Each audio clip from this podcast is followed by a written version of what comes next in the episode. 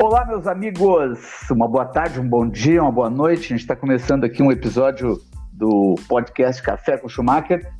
Aquele podcast que você pode estar ouvindo essa semana, ou daqui a um mês, daqui a um ano, e a gente está entrevistando alguns prefeitos do Rio Grande do Sul que querem conversar e contar um pouco sobre a situação da cidade durante a pandemia e contar a sua história. Então, hoje, eu vou ter o prazer aqui de falar com o Mick Breyer, prefeito de Cachoeirinha. Tudo bem, Mick? Tudo bem, Luiz. Obrigado aí pelo convite e vai ser uma alegria a gente bater esse papo aí. Que legal. Miki, vamos imaginar, muita gente te conhece, mas eu sei que esse podcast aqui tem pessoas que. Tem, algumas pessoas vão ouvir em São Paulo, em outros lugares. Eu queria que tu contasse um pouquinho da tua história. Eu sei que tu é natural da cidade de Cachoeirinha, sei que tu é formado em filosofia, então, poder contar assim, um pouco da história da pessoa, o teu começo, tua carreira, isso é complicado, né, Tia? Porque eu lembro que uma vez perguntaram para o Mário Quintana, acho que foi um jornalista, pediu um, quem é Mário Quintana? Ele respondeu, Mário Quintana sou eu. Porque é difícil às vezes dar esse resumo. É. Bem o jeitão do Quintana. Mas conta um pouco da tua história, faz um pequeno resumo para o nosso Tranquilo. ouvinte. Então, para quem não me conhece, eu sou natural de Cachoeirinha mesmo, uma cidadezinha que uma cidade ao lado de Porto Alegre, né? Foi emancipada de Gravataí em 1966. 65 foi a lei de criação, 66 a emancipação. Mas eu nasci aqui e eu digo que começa a minha vida política aos 15 anos, quando eu entrei para o grupo de jovens. Depois, aos 18 anos, eu fui para o seminário, fui estudar para ser padre, fiquei quatro anos no seminário, onde fiz a filosofia, depois saí e concluí o mestrado, e quando saí, fui morar em Gravataí, que é uma cidade vizinha também. Hoje é a cidade onde está instalada General Motors, né? E em 92 tive minha primeira experiência como candidato. E acabei sendo o segundo vereador mais bem votado da, daquele ano em Gravataí. 1992, então, me elegi. Depois, 96, fui eleito vice-prefeito. Em 2000, voltei a ser vereador. Aí fui o mais votado da história de Gravataí até então, até 2000. E aí, em 2004, terminei aquele mandato e fui ser secretário de Educação em Cachoeirinha, cidade onde eu nasci. No ano seguinte, 2006, fui candidato a deputado estadual e me elegi. Deputado estadual, então, 2006, 10 e 14. Né? Me elegi por três mandatos. No terceiro mandato, assumi uma Secretaria de Estado do Trabalho e Desenvolvimento Social.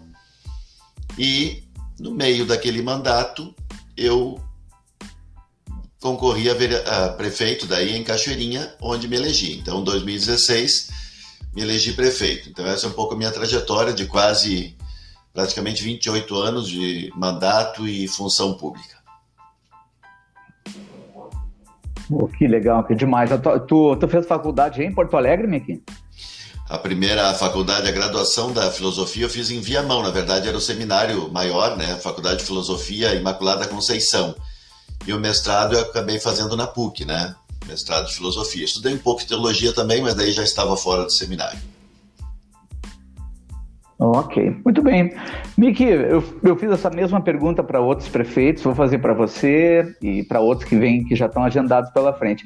De que maneira, de que maneira a pandemia afetou a cidade de Cachoeirinha até agora, até esse momento? Lembrando que podcast a gente não sabe, né? Alguém pode ouvir isso aqui daqui uma semana, daqui um mês, daqui um ano. Então a gente hoje aqui está no dia 10 de agosto de 2020. Então, na verdade, a gente tem que. Eu penso que o bom é começar dizendo o seguinte: a pandemia impactou o mundo inteiro, né? E Cachoeirinha faz parte desse planeta e teve seus impactos também. O primeiro impacto é a surpresa, é o medo, é o receio do, do desconhecido. E, na verdade, nós aqui, claro que desde fevereiro, março, começamos a ouvir as notícias aí de fora do país. E o interessante é que Cachoeirinha, por conta das notícias que eu vinha recebendo, tenho amigos que moram na Itália, outros fora daqui, nos Estados Unidos, enfim, nós fomos o primeiro município do estado a suspender as aulas, dia 13 de março, exatamente é, tendo em vista o que viria pela frente, que não sabíamos bem o tamanho da bronca, mas sabíamos que estaria chegando em pouco tempo. Alguns meses depois, eu consigo hoje ver o seguinte: além do impacto é, psicológico, do receio, da questão da saúde pública como um todo, da questão sanitária, Aí também tem os impactos econômicos, né? Muita gente é, quebrando, acabando falindo, fechando as portas por conta desse isolamento, é, da discussão do lockdown, da, do, do receio. Então, o impacto na cidade foi muito grande. Nós sentimos na economia do município, por exemplo, uma queda de arrecadação de em torno de 5 milhões por mês. Nós que temos um orçamento de em torno de 280, 300 milhões, é um impacto bastante importante, quando a nossa folha de pagamento dá em torno de 15 milhões eh, mensais. Então, tivemos esse impacto, tivemos o socorro federal também importante, e aquele aprendizado, porque além do receio, do medo, da crise econômica, da crise sanitária, tem um aprendizado também que a pandemia trouxe, no sentido de que a gente tem que valorizar muito o momento que a gente está vivendo, né? Nem pensar tanto no passado, nem projetar tanto o futuro, mas de viver mais intensamente o, o dia de hoje, o momento atual, valorizar as pessoas que a gente ama, valorizar o que a gente está construindo porque de fato há uma incerteza muito grande. Sempre houve, né? Mas a gente nunca trabalhou com essa lógica é, dessa possibilidade é, do, do, fim da vida tão próximo da gente, né? Nós, na verdade, nesses cinco meses, quase cinco meses, é, com a pandemia aqui no município, nós tivemos 30 óbitos e mais de 1.400 casos.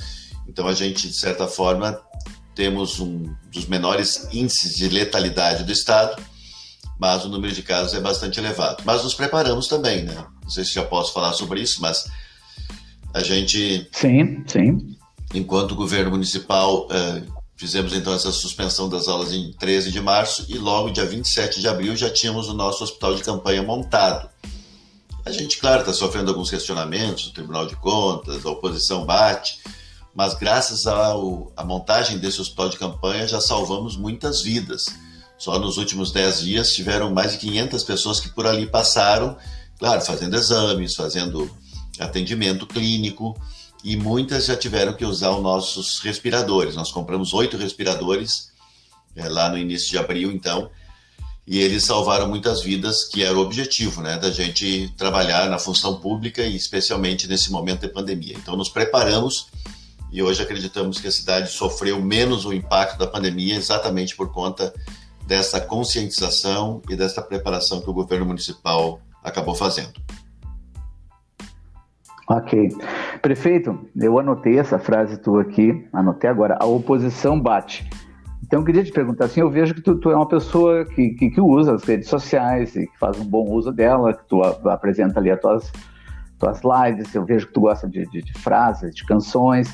Mas eu digo assim, hoje em dia, né, é, tchê, é, uma, é uma loucura, assim, não, é, a oposição bate, todo mundo bate, tu não pode mais dizer nada. Eu fiz uma pergunta semana passada para um comediante lá de São Paulo, e eu perguntei para ele como é que era viver se policiando, porque o humor, também os humoristas passam isso nesse momento, né, qualquer coisa, aquele medo de ser processado e tal.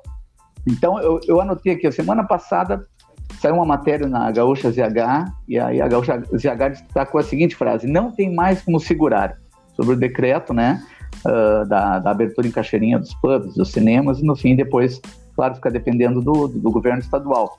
Eu digo assim, como é que tu faz, como é que é a tua vida hoje em dia com as redes sociais, tia? Tu, tu fica te policiando, como é que fica na cabeça da pessoa também, né? Não vamos pensar só no prefeito, da pessoa quando tu, tu, tu, posta alguma coisa, ou tu toma uma atitude, ou pelo menos lança aquela ideia, tu é bombardeado, né? É, sem dúvida. Hoje, ser prefeito e, e ter função pública né, nesse momento, onde as redes sociais são. É, as pessoas são muito atuantes, né? A gente vive quase que num Big Brother diário, é bastante delicado. A cobrança vem muito mais rápida, né? Mas eu, eu, desde que assumi a função pública, eu tenho um pouco essa consciência de que é diferente, né? Quem tem sua vida privada apenas e não tem que dar resposta para as pessoas, né, em geral, tem uma vida, em princípio, mais reservada. A gente que opta pela função pública, eu que tenho mandato, então, esse período todo, né, quase 30 anos, eu sempre procurei me conter um pouco mais, né? Enfim, ser mais comedido, cuidar o que a gente posta, o tipo de foto que faz, o tipo de evento que participa. Claro que agora muito mais. Então, eh, eu penso o seguinte: a gente tem que passar por esse momento com muita serenidade. Eu procuro eh, ter momentos assim de relaxamento, né? disseste bem, eu, eu, procuro usar muito a música na minha vida. Eu brinco um pouco com violão, às vezes toco um pouquinho, mas procuro sempre tirar alguns ensinamentos e usava isso em sala de aula, minhas aulas de filosofia, de ensino religioso. Sempre procurava usar essa questão musical, que eu acho que ela traz um aprendizado bacana, além da questão lúdica.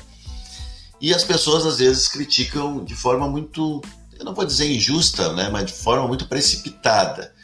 Eu vou te dizer um exemplo, por exemplo, aqui eu, eu ganhei um presente no aniversário meu, que foi em novembro, uma garrafa de vinho. O pessoal sabia que eu gostava e tal, me deu uma garrafa de vinho. E eu não conhecia aquele vinho, guardei aqui por um período. E logo começou a pandemia, alguns dias depois, eu estava olhando um filme, né, naquela quarentena, e aparece o Will Smith, que era um tomador de vinho, enfim, não me lembro bem o contexto do filme. Mas aí quando aparece uh, o rótulo, eu lembrei, bah, ganhei uma garrafa de vinho igual a essa.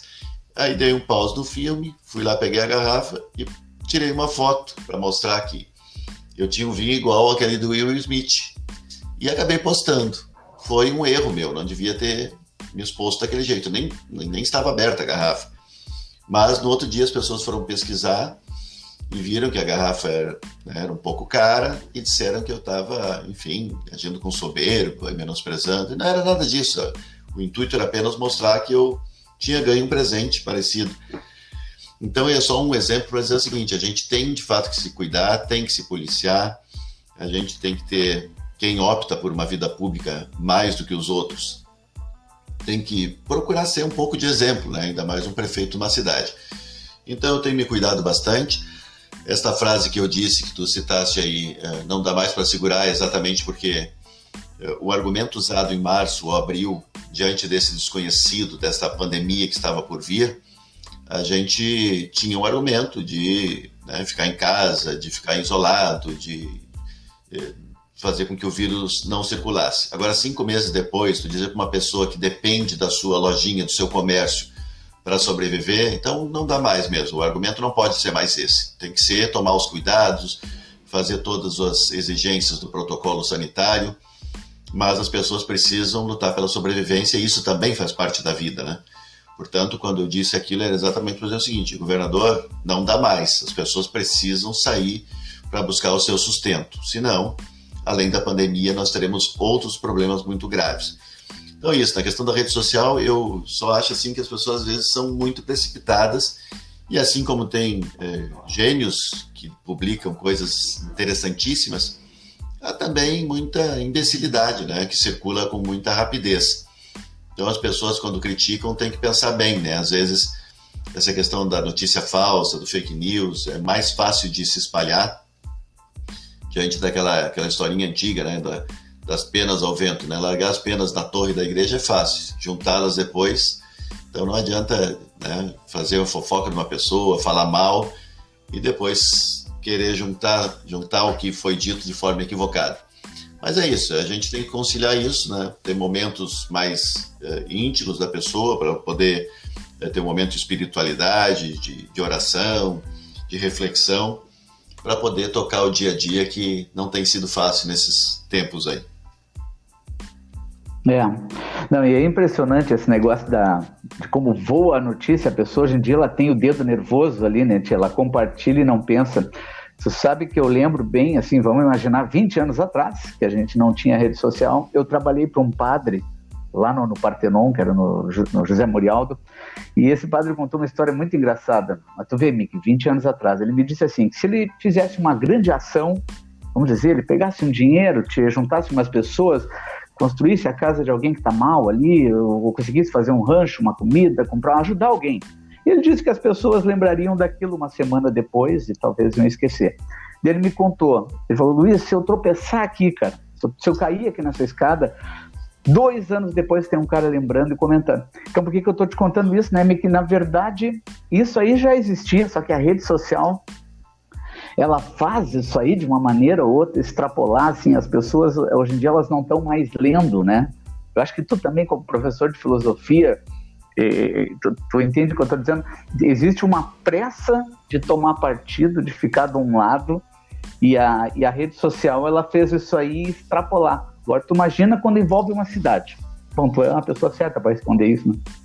É, sem dúvida. Esses dias uma pessoa fez um comentário comigo dizendo o seguinte: pá, eu não queria estar na tua pele, porque lá em casa a gente queria pintar um quarto lá do, filho e eu e meu marido não conseguimos chegar a um consenso. Discutimos sobre a cor do quarto do filho que eles iam pintar, o tom e tal.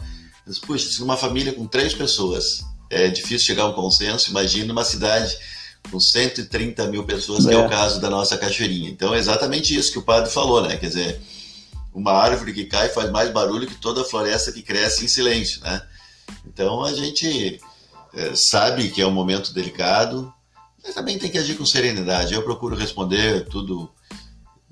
Quer dizer, na verdade, pela rede social nem tudo eu respondo, né? Quando eu vejo que a pessoa ofende, passa da, do, do, do ponto da educação, eu simplesmente não respondo. Às vezes, nos no meus perfis pessoais, eu me dou o direito, às vezes, até de bloquear uma pessoa, porque se ela não gosta de nada que eu escrevo, até faz mal para ela me acompanhar, então. E quando é ofensa, e quando é ofensa, claro, em alguns casos a gente, inclusive, já fez uma ação por calúnia e difamação, né? A internet não pode ser entendida como terra de ninguém, ela tem que ter limites também do respeito às pessoas, sem ofensa, sem maledicência, tudo isso, né? É, não, acontece coisas assustadoras. Tu sabe que há um ano atrás, eu e minha esposa, uma vez a gente estava em casa, jantando e tal, e fica ali olhando uh, alguma coisa das postagens, quem comenta, quem curte, é normal fazer isso. E eu tenho uma carreira que eu trabalho com eventos e tal, e um dia eu vi uma, uma, pessoa, uma pessoa que ela curtia as fotos, aquela, cara, aquele segundo, assim, eu resolvi clicar em cima para ver eu não era um conhecido. E eu levei um grande susto, Mickey, porque a, a capa da rede social da pessoa era uma foto da minha sala. E eu reconheci na hora. Cara, não sei, é uma coisa que deu um nervoso. Tchê, tu não sabe. Tinha o meu cachorro, a minha lareira, eu conheço o meu cachorro, né? E a minha lareira, e eu fiquei muito assustado com aquilo. E a gente conseguiu fazer contato com a pessoa. E ela tirou aquilo dali, era uma senhora do interior, ela disse que achou bonito. Eu quero acreditar que não é por maldade, entendeu? É, é por isso que eu estou te contando isso. Eu quero acreditar que. Eu sei que não é por maldade. Eu, talvez, cara, ela olhava aquilo ali e admirava o trabalho que eu faço e, e eu uso muito rede social. Eu quero imaginar. Hum. Mas que coisa perigosa, né? É que verdade. coisa perigosa. Como, como, como, tem, como tu não tem um controle disso, né, Tia? Como, como, como eu vou dizer isso pra ti? Tu não sabe onde vai. Como tu mesmo contou, tu posta a tua foto com uma taça de vinho e tu não sabe onde vai, tu não sabe como vão usar isso, né? Onde ela vai parar. É, ainda mais a gente aqui que tem uma posição bem ferrenha, né? Hoje temos 17 vereadores e nove são da base, então é 9 a 8, assim. Então o embate aqui é bem duro. Eu lamento às vezes que tudo se politize demais, né, Luiz? Tu vês essa questão mesmo da, da própria pandemia, o tipo de medicamento que as pessoas vão tomar, parece que tudo é, uma, é um embate político, né? Quando na verdade tem que ser tratado como uma questão técnica, né? Quem tem que falar sobre o que a pessoa tem que tomar, em que momento tomar, quando tem que internar, enfim, como enfrentar esse momento, são as equipes técnicas e, infelizmente, não tem sido assim, né? Eu falo com alguns colegas prefeitos, hoje pela manhã ainda falei com o prefeito de Porto Alegre, que passa por um momento difícil, né? A pessoa entrou com pedido de impeachment, né? Mas, tipo, há três meses da eleição, processo impeachment, né? Não tem cabimento, mesmo que tenha algum erro, algum despropósito, eh, os vereadores têm que fiscalizar. Mas tem formas, né? tem várias formas de fiscalizar, de encaminhar, e acredito que não é esta melhor. Né? Nós aqui também temos, às vezes, algumas incompreensões, porque hoje, nas câmaras do Brasil inteiro, meio que virou moda, né? Se tem os votos ali, o pessoal entra com qualquer argumento para tentar caçar o mandato prefeito. Então parece que há uma ansiedade aí e alguns não querem esperar a eleição, o resultado das urnas, enfim, né? Mas é, é o momento que a gente está vivendo, né? Isso parece o futebol, né, Miki? Sabe que tu tá falando me lembrou, né? O, o, time já não tá muito bom, o pessoal já começa a pedir a saída do técnico, né, cara? É, mais ou menos Você isso. percebeu isso? é verdade. Prefeito, me diz uma coisa. Eu preciso te perguntar isso. Que, que medidas tu pode dizer assim para nós que já estão sendo tomadas assim para amparar esse empreendedor local? Tu tinha falado ainda agora do dono da lojinha, porque eu fiquei pensando assim, uma coisa é uma cidade muito grande, né, Mick? Vou imaginar o prefeito de Porto Alegre ali, uma cidade com 1 milhão e 400. Aí tu falou que Cachoeirinha são cento e, me corrija, ali, cento e, cento e poucos mil, 130. 130 mil habitantes. Então eu vou imaginar 130 mil. Então, tu imagina assim, tu é um cara muito conhecido aí. Eu imagino a tua posição, tu anda na rua, cara, pode ter tu imagina tu ter que ir lá fechar a lojinha de um cara que de repente tu conhece desde a infância. Eu não sei se isso acontece, mas estou imaginando, estou supondo, ou que tu conhecia a família dele, a mãe dele, isso, isso também é duro, né? Numa cidade que é menor, as pessoas se conhecem. O que, que tu já pode dizer que, que já foi estudado ou que pode ser feito no amparo assim, desse pequeno empreendedor, do pessoal que tem as suas lojinhas, seu comércio, seu trabalho em Cachoeirinha? Bom, o primeiro passo que nós tivemos aqui foi é, não cobrar juros e multa e deixar isso, nós postergamos os prazos aí de qualquer tributo municipal. Né? Claro que os limites do município são diferentes do Estado e da União, mas aqui nós uh, prorrogamos aí o prazo para pagamento uh, sem incidir multos, multas e juros. A gente não pode abrir mão, né? porque abrir mão de receita o Tribunal de Contas nos aponta, mas isso nós já fizemos. Segundo foi uh, agilizar os processos aqui de quem quer fazer um negócio, né? Nós temos uma sala do empreendedor, então a pessoa solicita o alvará para abrir um negócio, um, microempreendedor individual, uma microempresa, enfim, tudo aqui é muito ágil hoje, né? E o secretário nosso de sustentabilidade, trabalho e desenvolvimento econômico tem trabalhado muito forte nisso. Outra medida foi uh, estamos em parceria com os artesãos e artesãs do estado, que são muitas, muitas pessoas muitas famílias, o artesanato não pode ser entendido só como um passatempo, né? Ele é o sustento de muitas famílias. E nós estamos alugando uma peça para fazer uma parceria, então, e colocar a Casa do Artesanato como um ponto de referência para ajudar essas pessoas que precisam trabalhar e comercializar os seus produtos. E por último, estamos pensando algumas questões, isso não definimos ainda, de algum incentivo né, para as indústrias, para as empresas locais, para que elas possam ter algum incentivo no sentido da geração de emprego, né? Quem gera emprego poder ter algum desconto, imposto, né? Mas isso em ano eleitoral também é delicado. Então estamos pensando para deixar um pouco amarrado aí para de repente o que acontecer a gente poder implementar a partir de 2021, mas exatamente para dar uma aquecida na economia. Uma cidade como a nossa que é da região metropolitana, né? E vive muito do seu comércio, serviço, indústria, nós não temos nada de área rural, a gente precisa incentivar a criação de empregos e a possibilidade de trabalho. É, Cachoeirinha tem a vantagem que tem, tem indústria, né? Tinha comparado com outras cidades, tem o distrito industrial, né?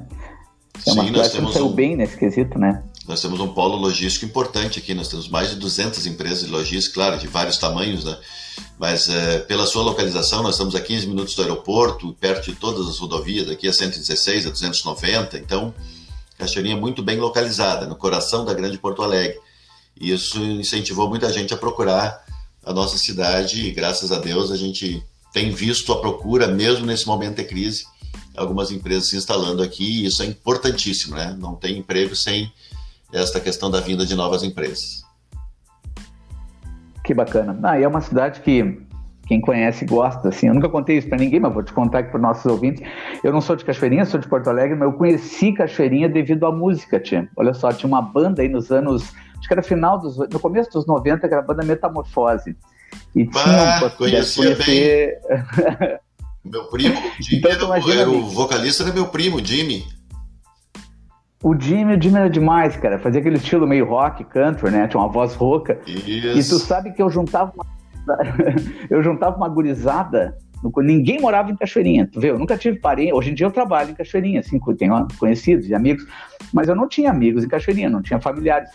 Eu sou da Zona Norte de Porto Alegre. Eu me lembro que ele juntava um grupo de, de uma pesada, né, cara? Tinha 17, 18 anos, juntava uns dois carros e motos, vinha uns do Partenon, outros aqui da Zona Norte, do, do Parque dos Maias, e a gente ia toda sexta-feira num bar que marcou época na cidade de Cachoeirinha, que era o Bar Pirâmides. Para quem está ouvindo aqui, ele tinha um formato de pirâmides, né? Tinha umas tendas. E, cara, eu vou te dizer, Mick, que foi um grande momento da minha vida. Tipo aquelas frases, eu era feliz e eu já sabia. Ah, aquilo era maravilhoso, né? Aquele tempo do metamorfose, do pirâmides, para onde eles iam aqui, eles levavam uma multidão da gurizada, velho, era muito bom. Metamorfose marcou a época. Eles voltaram, inclusive, o ano passado, retrasado, fizeram uma experiência de retorno. Os meninos já não tão meninos, né? É, o Jimmy, o Chico, os guris do Metamorfose. Eles fizeram um remember aí, foi muito bacana. Bah, se esses caras estiverem nos ouvindo, vão ouvir, cara, vão acabar ficando, eh, sabendo é. disso pela, pela tua entrevista. Queria deixar assim uma admiração porque aquilo ali marcou um momento. Eu achava, eu dizia para todo mundo assim, quando alguém perguntava uma grande banda cover, em Porto Alegre tinha a Dama da Noite, tinham bandas conhecidas, mas eu sempre gostei muito de música. Eu dizia para os caras, meu, uma grande banda cover fica na cidade de Cachoeirinha que era a banda Metamorfose. Maravilha. E tinha uma, esse Chico, era, esse cara, Chico, eu não, não, não tive a chance de conhecer ele pessoalmente, mas era um cara com uma grande performance, assim, um artista, né, uma performance que se pendurava nos ferros. Eu sei que toda sexta-feira eu ia para lá, cara, que eu queria ver, eu queria ver aquele show, né, aquela coisa marcante, e eu levei junto vários, vários se apaixonaram. Isso aí foi o meu primeiro contato com a cidade de Cachoeirinha. A gente tinha que mexer de novo nessa cena artística, né, cara? Que essa cidade tem esse dom, né, Mickey, da música. É uma boa referência, uma boa referência aí para Cachoeirinha. Mas tu sabes, uh, Luiz, que a gente fez um projeto, claro que agora tem a lei Aldir Blanc, né, que eles estão chamando para um socorro aí emergencial pessoal da cultura, que a gente está inscrevendo o povo aqui. Mas antes disso, nós fizemos aqui também uma inscrição e fizemos a possibilidade dos músicos gravarem um clipe por conta do aniversário da cidade, que foi em maio, 15 de maio. E agora não sei o número exato, mas nós tivemos uns 20 artistas aqui que gravaram e tiveram um cachê da prefeitura exatamente para a gente dar uma amenizada nesse momento difícil que eles estão passando.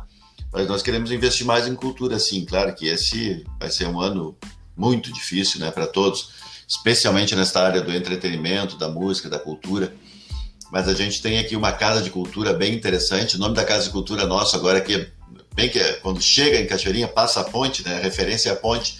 Quando passa a ponte, à esquerda é. tem agora a casa de cultura Demóstenes Gonzalez. Na verdade, ele foi vereador no primeiro mandato aqui da cidade, mas ele foi compadre do Lupicínio Rodrigues. O Lupicínio vinha muito a Cachoeirinha para encontrar o Demóstenes, que é padrinho, que era padrinho do Lupinho, Lupinho, né? O Lupe Filho. Então tem uma referência bacana nesse momento cultural aí, a gente está querendo investir mais nisso, né? Claro que tem que dar uma baixada na poeira aí, mas é fundamental. Tem muito músico de qualidade aqui. Nós temos o Tom Amorim, por exemplo, que faz o show do Raulzito, Raulzito Amorim, ele chama, faz um cover do Raul espetacular, tem uma voz muito bacana. O Chico, esse era, que era do Metamorfose, ele segue é, cantando, ele vive da música. Tem a banda Young, Youngles aqui também, que faz um rock internacional muito bacana. Enfim, nós temos referências boas, musicais, e queremos dar uma incentivada nisso, né? Que legal, cara. Vou te dizer que isso deixou uma marca muito boa em mim. Foi o começo da minha ligação com música, assim. Eu sempre tenho essa referência com Cachoeirinha. Uh, Miki, vamos tentar falar um pouquinho sobre educação. A gente já está chegando na, na, segunda parte do nosso podcast, mas não tem como não te perguntar isso, até porque tu sabe que eu sou professora há 25 anos, tu também é professor. Sim, sim. Eu queria te perguntar o seguinte: imaginando assim um é óbvio que isso a gente sabe depende do governo estadual, depende de um monte de coisa, né? Mas imaginando um possível retorno presencial das aulas ainda em 2020, como é que tu, o que, que tu pode dizer? Como é que está a preparação, a estrutura das escolas municipais de Cachoeirinha? Luiz, nós fizemos uma reunião do secretariado toda segunda pela manhã e hoje, inclusive, falamos exatamente sobre esse assunto. Nós temos um comitê uh, operacional aí da volta às aulas, né, que reúne o pessoal da saúde e da educação. E a frase, inclusive, que eu usei para a secretária é: temos que estar preparados. Daqui a pouco surge uma, uma possibilidade né, uma avaliação do governo do estado, para que a gente possa votar. Eu não acredito que isso aconteça em agosto, quem sabe em setembro. Né, São Paulo já jogou para outubro essa questão, mas a gente, por exemplo, está tocando essa questão da, das aulas não presenciais, que a gente sabe que dificulta um pouco, né, principalmente para quem tem dificuldade de acesso. Estamos pedindo e fazendo com que as escolas entreguem é, tarefas né, de forma física, né, enfim, material de, de folha de ofício, enfim, para que os alunos que tenham maior dificuldade possam ter acesso. Mas nós estamos preparados, né? estamos nos preparando, na verdade. Não, não poderia voltar a aula amanhã, né? mas a gente está com uma equipe tanto da limpeza, da organização, da reforma das escolas, da é, preocupação com a higienização, né? sempre sabendo que é uma dificuldade muito grande de conter os alunos, né? Se voltassem semana que vem, por exemplo, a saudade que eles estão. Ontem mesmo, minha, minha neta, eu tenho uma netinha já de seis anos e ela disse que estava com muita saudade da escola, que ela queria dar um abraço nas coleguinhas. Né? Eu fiquei pensando, puxa, se volta e não pode dar esse abraço, né? Seria bastante complicado para segurar essa gurizada, né? Mas eu penso o seguinte, eu, eu ainda creio que nós voltaremos esse ano, né? Não sei se em setembro ou se em outubro, mas penso que dá para tentar salvar um pouco ainda essa questão de 2020, o ano letivo se flexibilizou a questão dos 200 dias, mas eu penso que mesmo com as dificuldades, a gente tem que garantir eh, minimamente que seja um ano proveitoso e que esta gurizada que está tendo essas aulas à distância possam eh, também no momento presencial eh, nos ensinar um pouco, né, como é que se cuida, como é que a gente pode também conviver. Então eu acredito que é possível e as nossas escolas estão se preparando. Né? A hora que o governador eh, chegar numa compreensão junto com os municípios de que é hora do retorno, nós estaremos prontos aqui. E Manaus parece que começou hoje, inclusive, né? 11 mil alunos voltando às aulas lá em, no Amazonas, é o primeiro estado do Brasil tendo essa experiência. Então, acredito que vai chegar aqui no nosso estado também. É, não, e daí de novo vem aquela tua frase, né, tia? Não tem mais como segurar. Eu lembrei da tua, da tua frase ontem quando eu conversei com a minha pequena. Minha pequena tem 14 anos, né? Eu tenho três, duas filhas na URGS, duas grandonas, e tenho essa aí que tá com 14. Essa de 14, tia, ela falou comigo ontem, ela desceu do carro e disse: ah, não, não aguento mais. Eu, eu, eu, eu disse pra ela, tá, mas agora você tem que continuar em casa, porque a guria não, não tem o que fazer, né? Essa idade aí, cara, eles o que sobrou para eles é desafiar o mundo através, da, através de uma tela, né? É, só que a, a, minha geração, a tua, a gente não viveu isso também, né? A gente não, não sabe o que eles estão sentindo, né? É, mas tem um limite isso também, né? Quer dizer, é bacana nos primeiros dias, depois vai, vai indo, vai indo. Tem, eu tenho, meu filho mais velho mora em São Paulo e ele mora num apartamento lá, ele é concursado TRT. Mas ele disse que está procurando uma casa, por exemplo, um lugar que tenha um pátio, porque ele não suporta mais ficar só dentro do apartamento, né? Que ele está em home office há, sei lá, quatro meses. Então, de fato, é bastante delicado, né? Os adultos já têm que fazer toda uma preparação e a gente sabe que a depressão tem aumentado, a violência doméstica tem aumentado, uma série de fatores. Imaginemos nós aí a cabeça das crianças como é que estão, né? Que tem toda uma outra aceleração diferente da nossa. Então, eu não só creio, mas torço para que a gente possa retornar em breve. Tomara, tomara. Mick, para encerrar então o nosso episódio, cara, eu, como eu tinha citado no, no, início da gravação, é que eu sei que tu gosta de, de usar frases de músicas, eu e também te acompanho ali pelas redes sociais. Então tem uma, uma canção, eu anotei aqui um trechinho, cara, tu vai reconhecer de cara, tu é um cara da música. Eu devia ter arriscado mais e até errado mais perfeito que eu queria fazer. Uma música dos Titãs, né, Epitáfio, muito conhecida. Eu quero que tu encerre nosso episódio contando para as pessoas o que, que tu ainda não fez, Mick Breyer, mas tu pretende, cara, tu é um cara jovem, né? Tu tem muita coisa para fazer ainda, apesar da tua carreira, que tu contou aí, deputado estadual, secretário de educação, vice-prefeito, vereador, tem uma carreira enorme. Mas o que, que tu ainda não fez, que tu sonha, que tu pretende fazer, que tu quer fazer daqui para frente? Acho, Macri, é uma pergunta bem importante, né? Eu, uma vez encerrando uma entrevista aqui com os amigos aqui da cidade, um rapaz até também usando essa questão musical, ele disse: E aí, tu concorda então? O negócio é deixar a vida me levar? Eu disse: Não, não, não, não. Eu não sou dessa tese. Deixo a vida me levar. Eu vou construindo também o meu caminho, né? estudando, trabalhando, porque só deixar a vida levar, não, enfim, não é o melhor. Eu fiz esse contraponto aí ao, ao querido Zeca Pagodinho. Mas essa questão do epitáfio é muito bonita, eu gosto muito dessa música, né? É em sol maior, inclusive. o epitáfio é em sol maior. Mas eu quero dizer o seguinte, é, eu procuro viver bem, assim, em cada momento, né? O pessoal, é, às vezes, até ironiza comigo, ah, vivia um paraíso lá na Assembleia como deputado e largou e te arrepende? Não, eu não me arrependo de, do que eu fiz Claro que a gente avalia, às vezes, alguns passos né, que poderia ter sido feito diferente. Eu, hoje, com 54 anos, voltando lá para os meus 28, 30, certamente eu faria algumas coisas diferentes, mas a história não pode ser avaliada com os olhos de hoje o que a gente fez ontem, né? Então, naquele momento, a gente faz aquilo que acredita. Mas eu penso em contribuir ainda, né? Primeiro, penso que é possível fazer ainda mais pela minha cidade. Né? Eu tenho ainda a possibilidade da reeleição, provavelmente né, meu partido indique, eu seja candidato. Então, o primeiro momento é ainda melhorar um pouco mais a minha cidade. Eu penso que já fizemos bastante, mesmo com todas as dificuldades desse primeiro mandato.